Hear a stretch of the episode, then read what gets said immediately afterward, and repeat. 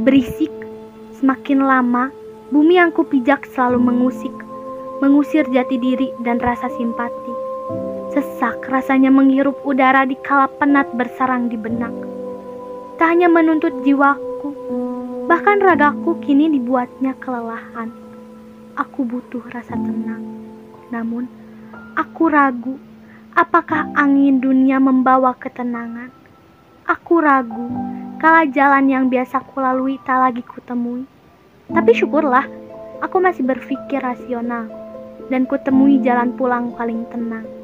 Dari panggilan yang menembus awan, dari lantunan kalam peneduh kalbu, dari jutaan perintah yang tak egois dititahkan, dan jutaan larangan yang tak mengekang.